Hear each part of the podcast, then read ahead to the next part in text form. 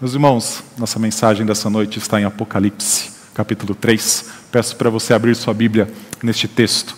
Apocalipse, capítulo 3.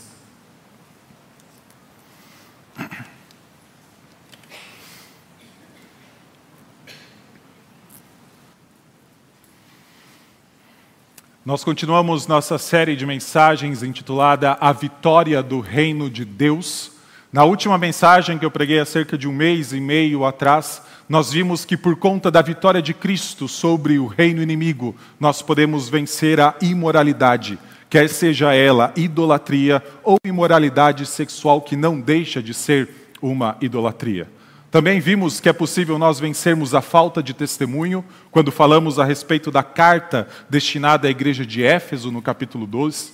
Nós vimos que é possível nós vencermos perseguição, e que a perseguição e a morte para um cristão não é uma derrota, mas sim uma vitória. E nós vimos também que é possível nós vencermos o engano.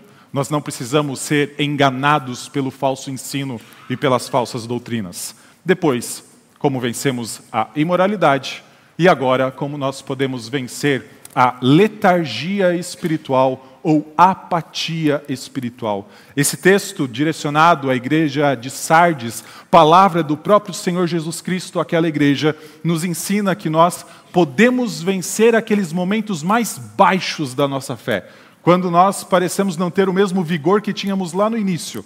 É possível superar isso, porque Cristo Jesus triunfou sobre o reino inimigo, Cristo Jesus carregou os nossos pecados ressuscitou dentre os mortos, ascendeu aos céus e reina. E uma vez que Cristo reina, o seu povo pode vencer qualquer desafio. Por isso eu convido você a acompanhar a leitura destes seis versículos que iniciam o capítulo 3. Ao anjo da igreja em Sardes escreva: Estas coisas diz aquele que tem os sete Espíritos de Deus e as sete estrelas. Conheço as obras que você realiza que você tem fama de estar vivo, mas está morto. Fique vigiando e fortaleça o restante que estava para morrer, porque verifiquei que as obras que você realiza não são íntegras na presença do meu Deus. Lembre-se, pois, do que você recebeu e ouviu, guarde e arrependa-se. Se você não vigiar, virei como ladrão, e você de modo nenhum saberá em que hora virei contra você. Mas você tem aí em Sardes umas poucas pessoas que não contaminaram as suas vestes. Elas andarão comigo, vestidas de branco, pois são dignas. O vencedor será assim vestido de branco, e de modo nenhum apagarei o, meu, o seu nome do livro da vida. Pelo contrário, confessarei o seu nome diante de meu Pai e diante de seus anjos. Quem tem ouvidos, ouça o que o Espírito diz às igrejas. Vamos orar? Santo Deus, nós somos gratos, ó Pai, porque mediante a tua palavra, tu nos resgataste da sepultura em que nossa alma estava. Nos tiraste da morte, ó Pai, para a vida. Não somos mais mortos em nossos delitos e pecados. E foi mediante a tua palavra que tu fizeste isso. Infelizmente, ó Deus, muitas vezes nós vagamos em torno da sepultura da qual nós saímos. Muitas vezes olhamos para dentro dela e desejamos retornar para lá. Santo Deus, tira estes desejos de nosso coração mediante a tua palavra. Fortalece o nosso espírito para que não retornemos ao reino das trevas, para que não, ó Pai, voltemos ao lamaçal do qual o Senhor nos tirou, mas para que vivamos a vida digna que o Senhor nos deu para a sua honra e glória. É por isso que pedimos que o teu Santo Espírito ilumine em nosso coração a palavra que o Senhor utilizou para nos dar a vida eterna. No nome de Cristo que oramos. Amém. Meus irmãos, uma das cidades mais fortificadas da antiguidade caiu porque o seu vigia dormiu. Uma das, uma das cidades mais fortalecidas, que os maiores exércitos já se acamparam diante dela, caiu porque um de seus vigias dormiu. Essa cidade era orgulhosa por conta da sua geografia, que possibilitava que se defendesse contra exércitos de tamanhos distintos. Maiores exércitos da terra se pararam nos portões dessa cidade e não conseguiram invadir até o dia em que um dos vigias dormiu. Essa cidade era chamada pelas cidades vizinhas de a cidade intocável ou a cidade inviolável. Ela estava no alto de um monte de 500 metros de altura e esse monte tinha ao redor três paredões, um ao seu fundo e outros dois que se canalizavam na frente, e a única entrada da cidade ainda estava dentro, como uma espécie de túnel ou de caverna. Era praticamente impossível um exército antigo adentrar aquela cidade. Mas o exército de Ciro, rei da Pérsia, conseguiu adentrar essa cidade no dia em que um vigia dormiu. Ele dormiu no seu posto, seu capacete caiu pela muralha, e ele, achando que o exército inimigo não estava observando, abriu um caminho secreto, a porta de um caminho secreto que existia na muralha, e foi buscar o seu capacete. Só que quando ele fazia esse movimento, esses soldados do Império Persa passavam por ali, viram ele retornando por este caminho secreto. E então, no momento oportuno, estes soldados entraram na cidade pelo caminho que ninguém conhecia, abriram o portão da frente da cidade e essa cidade caiu. Um vigia dormiu e a cidade inviolável caiu. Sabe qual cidade era essa? Sardes. É por isso que Jesus Cristo, quando direciona esta carta à igreja de Sardes, fala a respeito de vigiar. Fala a respeito de não dormir no seu posto. Fala a respeito de estar com os olhos atentos, porque no momento em que não estiver atento, é possível que o próprio Cristo, mais poderoso do que qualquer exército dessa terra, venha contra aqueles que não estão vigiando. Quando a gente olha para esta carta direcionada à igreja de Sardes, ela tem um ensino. O ensino é o seguinte: aquele que aparenta estar vivo, mas na verdade está morto. Precisa se vincular àquele que realmente está vivo, para que a sua vida seja vivificada. Quem está morto em seus delitos e pecados precisa se associar a Cristo Jesus que está vivo, para que a sua vida seja vivificada. Ao menos três grupos de pessoas têm nesta igreja de Sardes: aqueles que estão vivos e vivem como pessoas vivas espiritualmente. Aqueles que estão vivos, mas estão passando por uma apatia espiritual tal que parece que estão mortos, e aqueles que realmente estão mortos. Primeira coisa que a gente enxerga nesse texto, no final do versículo 1 e no versículo 2, é que a igreja de Sardes era uma igreja que tinha a fama de viva, mas estava morta. Veja o final do versículo 1: Conheço as obras que você realiza, que você tem fama de estar vivo, mas está morto. Fique vigiando e fortaleça o restante que estava para morrer, porque verifiquei que as obras que você realiza não são íntegras na presença do meu Deus. Veja que Jesus Cristo, por meio de João, escreve à igreja de Sardes dizendo: A fama sua é de uma igreja viva, mas na verdade é uma igreja morta. Eu colocaria também a ideia de uma igreja quase morta. Porque veja, o versículo 2 diz que alguns estavam para morrer. Mas a grande maioria, vamos dizer uns 90%, 95% estava morto. Mas essa era uma igreja que ainda se vendia, ou pelo menos as igrejas ao redor, ou as cidades ao redor, olhavam para Sardes e falavam: é uma igreja viva. A fama era de viva, mas na verdade era uma igreja morta ou à beira da morte. Quando os estudiosos se deparam com essa ideia da fama de uma igreja viva, mas na verdade morta, dois grupos principais entre eles surgem. Aqueles que tentam explicar o que significa dizer que a fama de Sardes era viva Alguns vão dizer que Sardes era uma igreja que se considerava espiritual, ou uma igreja então que tinha aspectos místicos dentro dela, mas então falhava na sua principal atividade de pregar o evangelho e de testemunhar a Cristo como Senhor sobre toda essa terra. Era uma igreja cheia de vivacidade, ou pelo menos nos seus rituais, coisas então tidas como espirituais, mas que no ponto principal de sua vida, falhava em ser uma testemunha perfeita de Cristo perante o mundo. Fama de viva, mas morta. Outros estudiosos vão dizer que a ideia de Sardes ter uma fama de viva é simplesmente por ser uma igreja cristã. A igreja cristã é aquela igreja que se identifica com Cristo.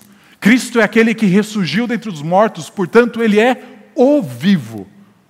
Logo, uma igreja cristã tem fama de viva. Mas então Sardes estaria falhando nesse mesmo testemunho. E ao invés de viver como uma igreja cristã, viver como uma igreja que está claramente identificada com Cristo, essa igreja então falhava no seu testemunho porque se relacionava com coisas mortas. No versículo 4 tem a seguinte expressão: Mas você tem aí em Sardes umas poucas pessoas que não contaminaram as suas vestes. Se poucas pessoas, poucos membros da igreja de Sardes não contaminaram as suas vestes, a conclusão lógica é que muitos contaminaram as suas vestes.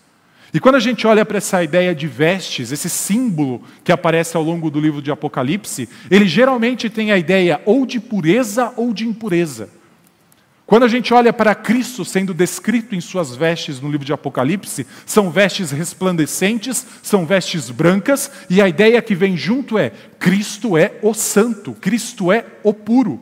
E todos aqueles que são encontrados no livro de Apocalipse com vestes resplandecentes e vestes brancas, também são aqueles que, identificados com Cristo, são santos e puros.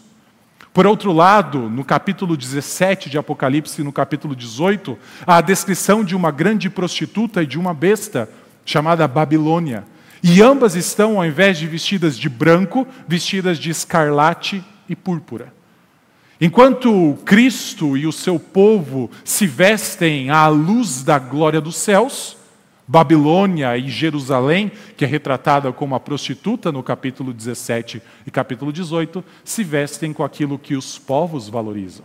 A púrpura era vestida pelos reis, era uma cor extremamente nobre, pouquíssimas pessoas usavam aquela cor. Aos olhos daquilo que é terreno, Jerusalém estava se assemelhando, buscando mais os valores dessa terra. Então, quando a gente olha para poucos em Sardes não se contaminaram, significa que poucos não se envolveram com a morte. Poucos não se envolveram com a impureza. Poucos não se envolveram com aquilo que não é santo. A grande maioria se afastou de Cristo Jesus. Por isso a fama de uma igreja viva, mas morta. E aqui eu trago a primeira reflexão para nós nessa noite. Igreja Presbiteriana de Santo Amaro é uma igreja cristã. Igreja Presbiteriana de Santo Amaro é uma igreja que testemunha de que Cristo Jesus é o único Senhor e Salvador e que não há salvação além dele. Igreja Presbiteriana de Santo Amaro tem um povo que louva a Deus domingo após domingo.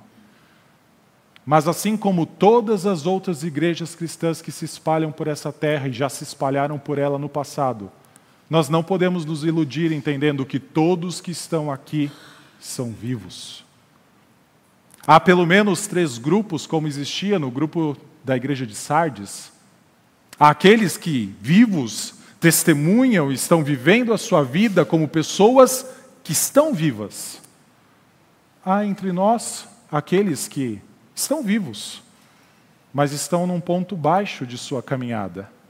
E muitas vezes estão parecendo mais com pessoas que estão mortas. É claro, há pessoas que ainda estão, infelizmente, mortas em seus delitos e pecados. Meus irmãos, nós temos que fazer as seguintes perguntas para nós mesmos nessa noite, ao longo da semana e ao longo do restante de nossa vida em qual grupo nós estamos. Quando nós fizermos essa avaliação, nós precisamos perguntar: por que eu sou um cristão? Tem um primeiro grupo de perguntas que a gente tem que fazer para nós mesmos. Por que eu sou um cristão? O que me faz um crente? Depois de responder a essas perguntas, nós precisamos responder a um segundo conjunto de perguntas. O que é esperado de mim como um cristão? Como eu devo viver à luz do mundo sendo um cristão? E dependendo das respostas que nós dermos a essas perguntas, nós vamos conseguir identificar em qual grupo nós estamos. É um exercício que nós precisamos fazer, não só agora, mas para o restante da nossa vida, para que nós não entremos num estado de torpeza, num estado de apatia espiritual, do qual nós não percebamos que adentramos novamente um lamaçal do qual Cristo nos tirou.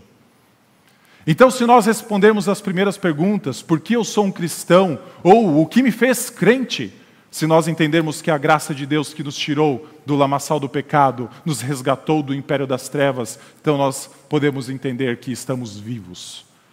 Se nós entendemos que é simplesmente a misericórdia de Deus e que nós não merecíamos o estado que nós temos hoje, então nós podemos chegar à conclusão: estamos vivos. Mas então precisamos responder ao segundo conjunto de perguntas.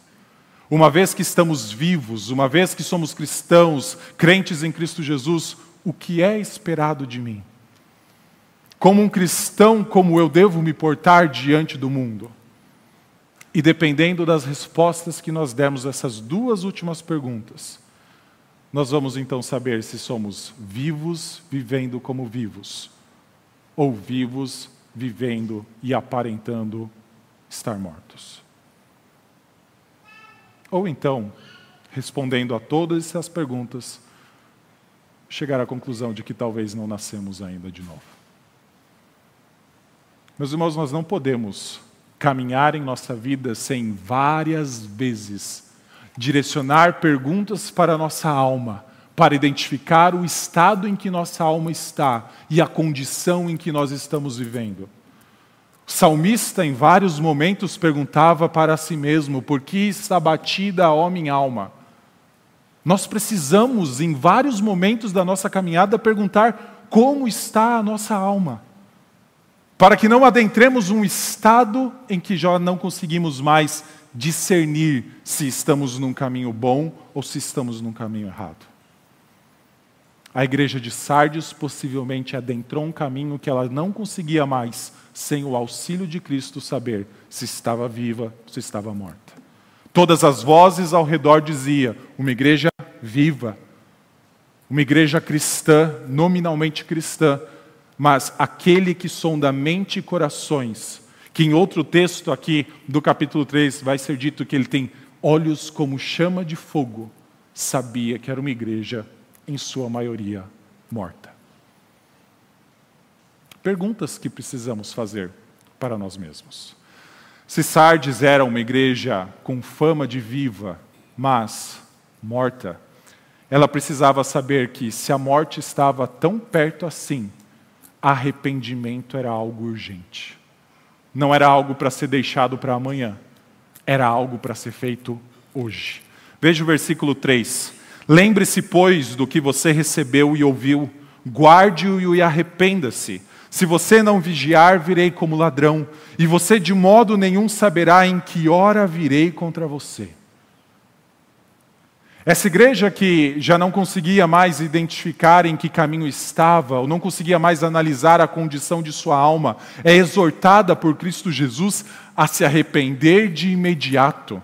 A figura que ele utiliza aqui é a figura que ele utiliza lá para o dia do juízo, da sua segunda vinda, quando ele diz que ele virá como um ladrão e as pessoas se surpreenderão com a sua vinda. Mas aqui ele não está falando desse último dia. Ele está se direcionando para uma igreja que acreditava estar viva, mas que estava morta, dizendo: Eu posso vir antes. E eu posso surpreender a igreja de Sardes antes. E essa igreja ser surpreendida com a volta de Cristo, acreditando estar viva, mas estando morta. Veja que ele fala no final do versículo 3: Eu virei contra você. A imagem aqui para Sardes é a ideia de vigiar, é a ideia de estar atento.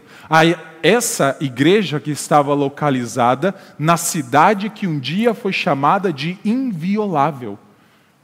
A cidade que acreditava-se que exército nenhum adentraria, mas porque uma pessoa não vigiou, um vigia não guardou plenamente a sua função, aquela cidade caiu. Esse é um chamado a todos nós estarmos atentos com relação à nossa fé. Esse é um chamado para estarmos atentos em como anda a nossa vida. No início do versículo 3, há várias exortações dizendo: primeiro, lembre-se, pois, do que você recebeu e ouviu. Essa foi uma exortação dirigida para a igreja de Éfeso. Éfeso precisava lembrar-se que houve um tempo em que o seu amor para com Cristo era muito maior do que o que ela estava experimentando naqueles dias. Lembre-se das suas primeiras obras, lembre-se do primeiro amor, lembre-se de onde você caiu, Éfeso. A mesma exortação é direcionada para a igreja de Sardes. Ela precisava se lembrar de algo que estava no seu passado, mas que ela tinha esquecido. E o que Sardes precisava se lembrar? De que o seu compromisso nesta vida é exclusivamente com Cristo Jesus. De que o seu compromisso nessa vida é exclusivamente com o seu Salvador.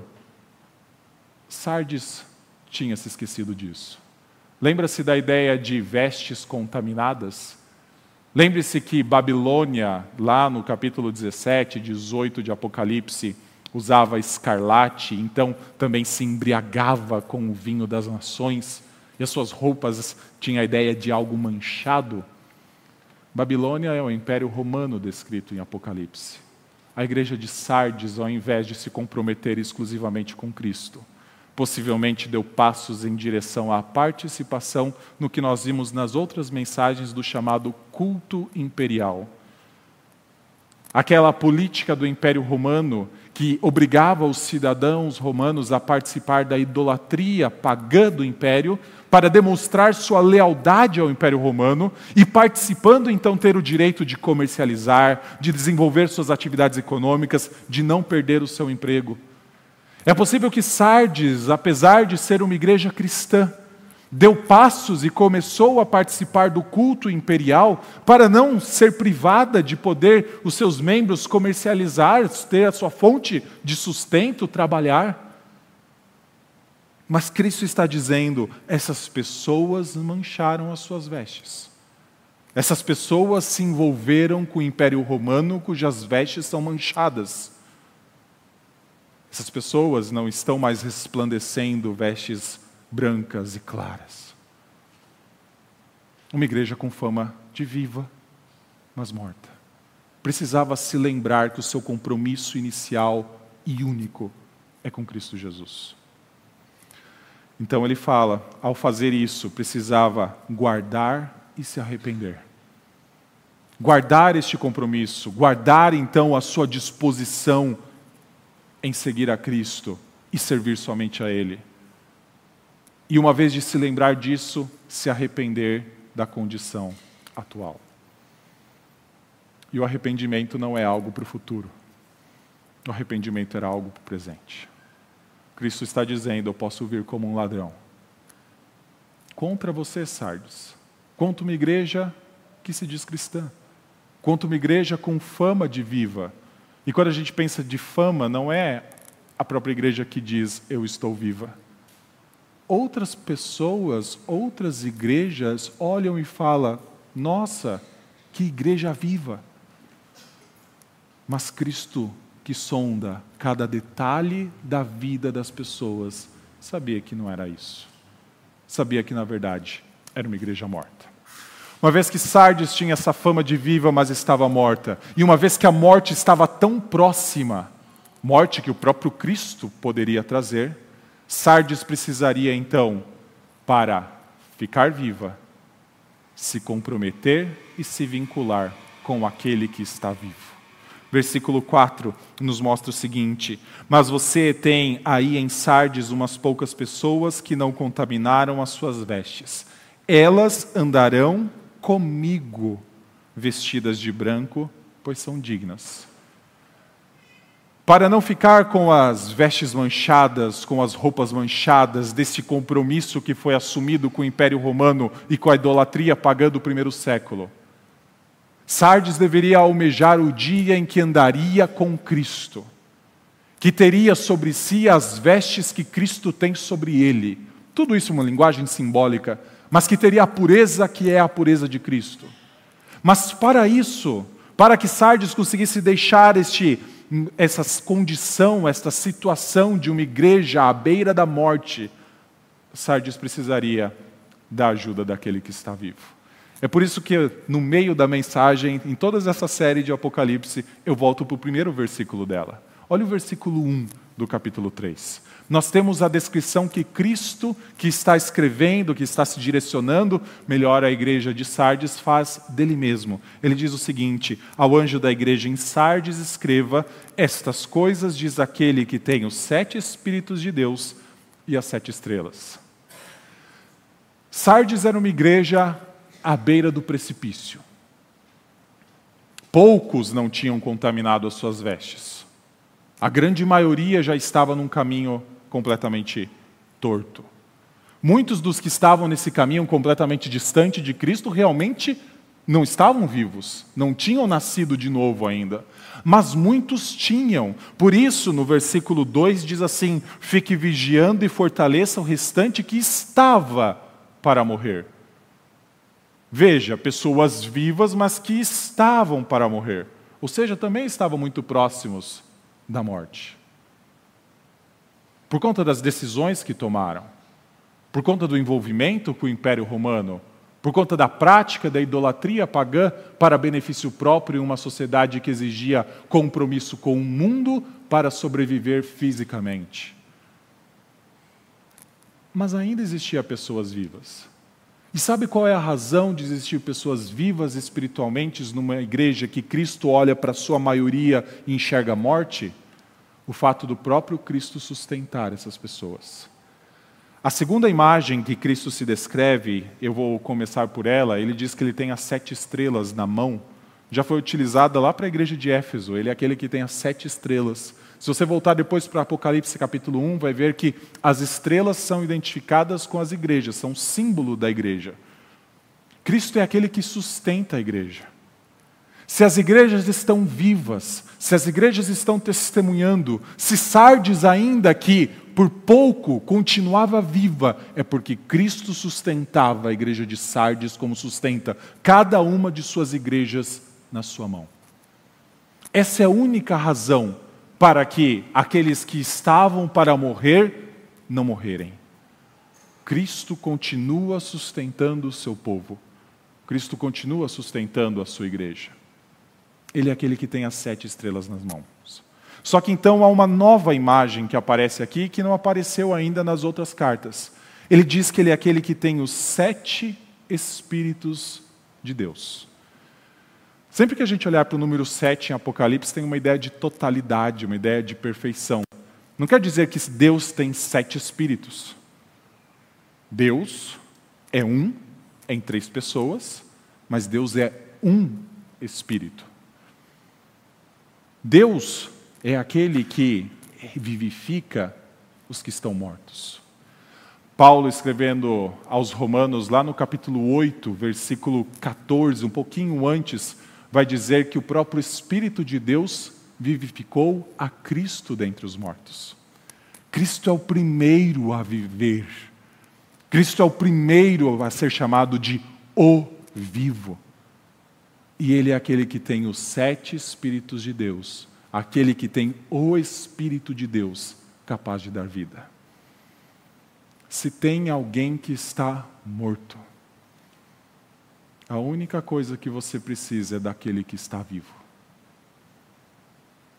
Se tem alguém que está à beira da morte, o único que você precisa é daquele que está vivo.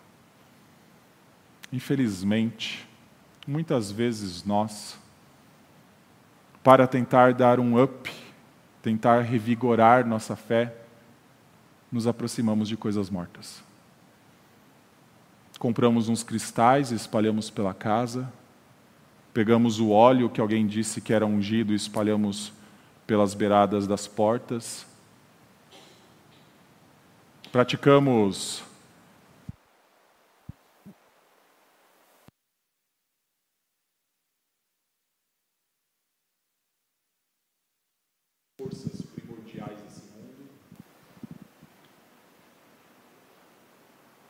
buscamos mortos, acreditando que alguém que possa estar acreditando que alguém que possa estar morto possa revigorar a vida.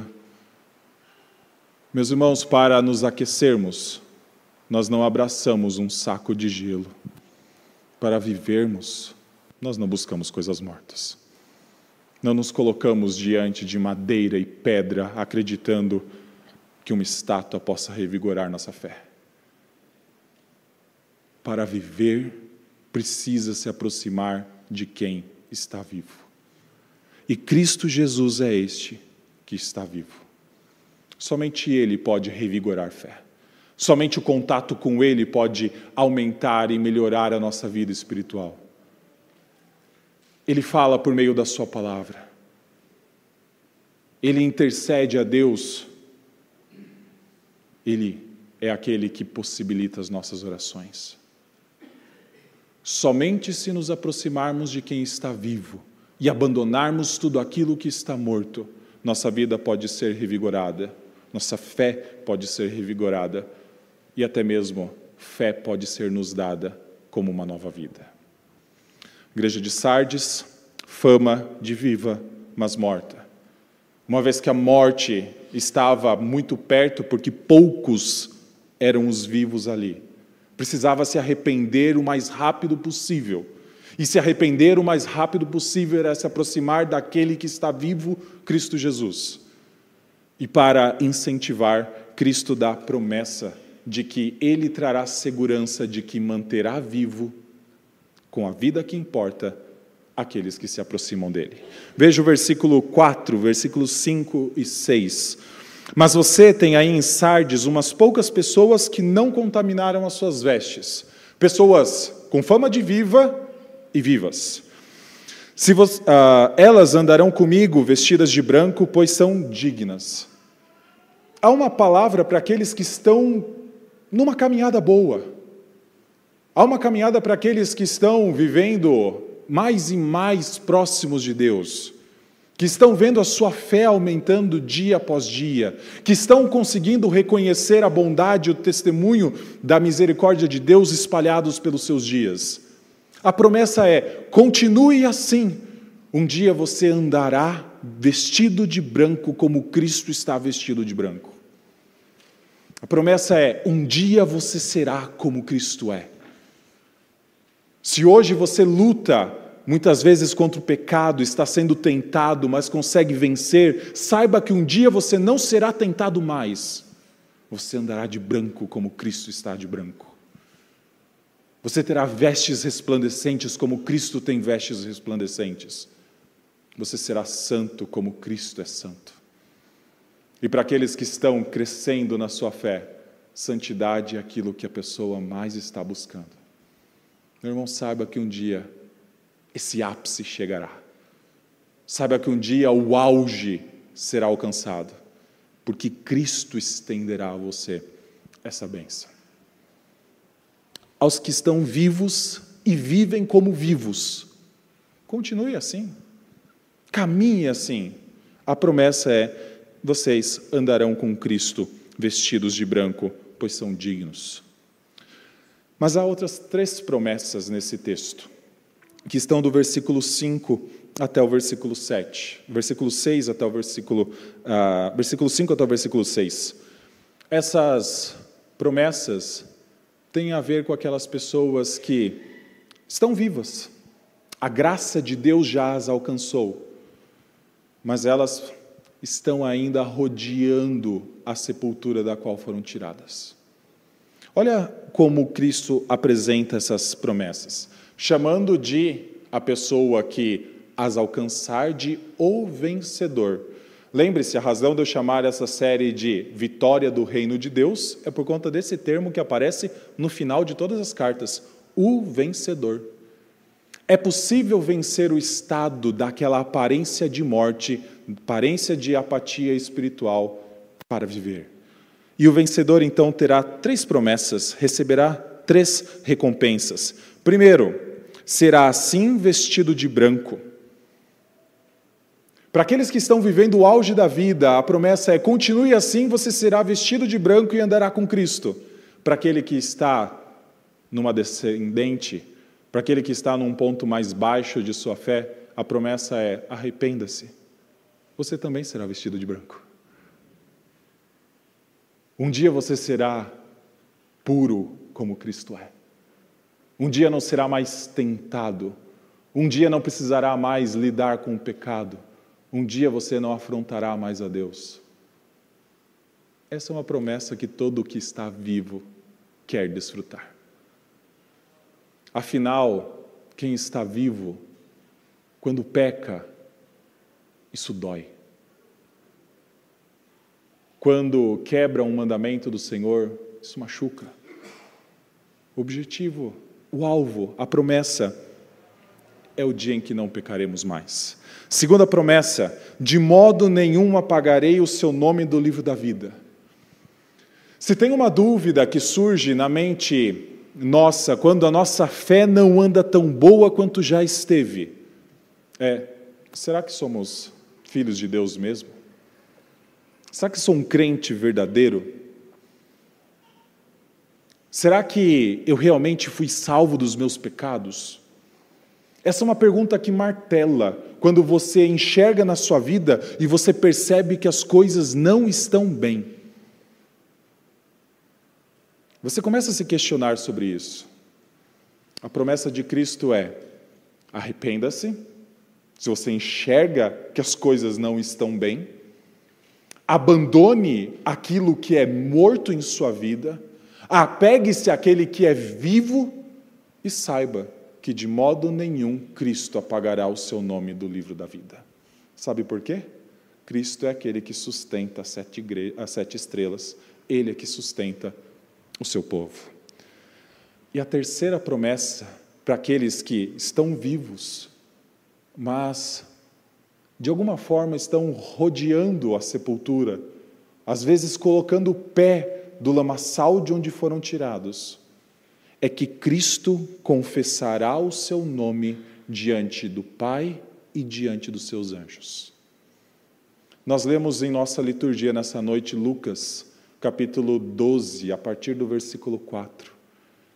E lá é dito que quando o povo de Deus for arrastado para tribunais, quando o povo de Deus for arrastado para o meio de sinagogas, para o meio de pessoas que então os acusam por serem cristãos, eles não devem temer. E a razão de que eles não devem temer é: se eles estão com seu nome sendo acusado diante dos homens, Cristo Jesus está confessando, defendendo o seu nome diante de Deus. Se a sua vida está sendo ameaçada, vida física, diante dos homens, saiba que sua vida espiritual e eterna está garantida diante de Deus. Cristo fala eu confessarei o seu nome diante de meu Pai e diante dos seus anjos. O grande problema da igreja de Sardes é que era uma igreja cristã no nome, mas não na prática. Era uma igreja cristã que se dizia então viva, ou que as pessoas ao redor enxergavam como viva, mas que estava morta. Para esta igreja existe a promessa de que, arrependendo-se, o próprio Cristo confessará o seu nome diante de Deus. Sardes se aproximou muito do Império Romano. Sardes se envolveu com o culto imperial, abandonou o seu compromisso de ter somente a Cristo como Senhor e de dobrar os seus joelhos somente diante do seu Salvador. E eu trago uma última reflexão para nós. Talvez o nosso envolvimento não seja com um império. Talvez nós não temamos governos. Mas terminando este culto, daqui a alguns minutos, todos aqui, ou 99% do que estão aqui, saem sobre si com o título cristão. Vão passar por essa porta, todos nós passaremos por essas portas e iremos para segunda-feira até o sábado, carregando o título de cristãos. Pergunta que a gente tem que fazer é: quando chegar a segunda-feira, esse nome vai trazer alguma vergonha para nós? Talvez você não tenha vergonha, talvez nós não tenhamos vergonha de dizer eu sou crente. Mas quando então, num momento de prova, o chefe pede para você fazer algo que você sabe que é errado, o quanto o nome cristão te ajuda a dizer: eu não farei o que é errado. Quando um parente perguntar por que você vive desta forma, o quanto o nome que carregamos vai influenciar na forma como respondemos. Quando os nossos amigos talvez decidirem falar assim: puxa, você está. Você vive de uma forma tão estranha, e se afastarem de nós, o quanto a nossa fama de estarmos vivos realmente vai se refletir em vida de pessoas que estão vivas? Essas são perguntas que nós precisamos fazer para nós. Quando eu comecei essa série de mensagens, eu falei o seguinte: cristãos se preparam para contextos. Cristãos antevêm cenários, para que quando esse cenário acontecer, não seja pego de surpresa. Um dia vão perguntar, mas por que você pensa assim? Você vai conseguir dizer, é porque eu creio em Cristo Jesus? Por que você não faz isso? Ou então, quando disserem faça isso, você vai dizer não, porque eu creio em Cristo Jesus. Saiba que todo cenário hostil que Satanás puder colocar em nosso caminho, ele vai colocar. Como nós vamos reagir? Quando este cenário surgir.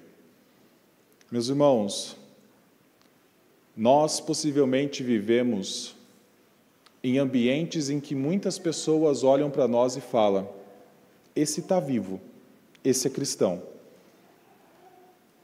Mas e quando Cristo olha para nós? E quando aquele que tem olhos de chama, de fogo, olha para nós, o que ele enxerga? Qual é o grande compromisso da nossa vida? O que nós mais valorizamos? O que nós mais desejamos? Reflete o nome que nós carregamos ou reflete a sepultura da qual nós fomos arrancados? Reflexões. Para que saibamos que, para que deixemos qualquer sinal de morte para trás, para que saiamos de uma vida apática em relação a Cristo. Só é possível fazer isso se nos aproximarmos mais de Cristo. Para viver, precisa estar próximo daquele que está vivo. Vamos orar? Senhor Deus, nós somos gratos, ó Pai, porque o Senhor, em Sua infinita graça e misericórdia, nos salvou. Estávamos no império das trevas, não conseguíamos discernir pedras que eram colocadas em nossos caminhos, porque onde há trevas não enxergamos nada. Mas o Senhor nos trouxe para o reino do Filho do seu amor, onde há luz. Senhor, e a tua palavra é a luz que ilumina o nosso caminho. Que a tua palavra adentre o nosso coração, a nossa mente, ilumine os nossos dias para que vivamos vidas que testemunhem a vida eterna que o Senhor nos deu. Vida eterna que é luz para outras pessoas, vida eterna que está em nós e possibilita que testemunhemos a respeito de Cristo Jesus que ressuscitou dentre os mortos, para que vivamos vidas que são dignas diante dos teus olhos. Essa é a nossa oração, pedindo que a tua graça nos acompanhe no nome de Cristo Jesus. Amém.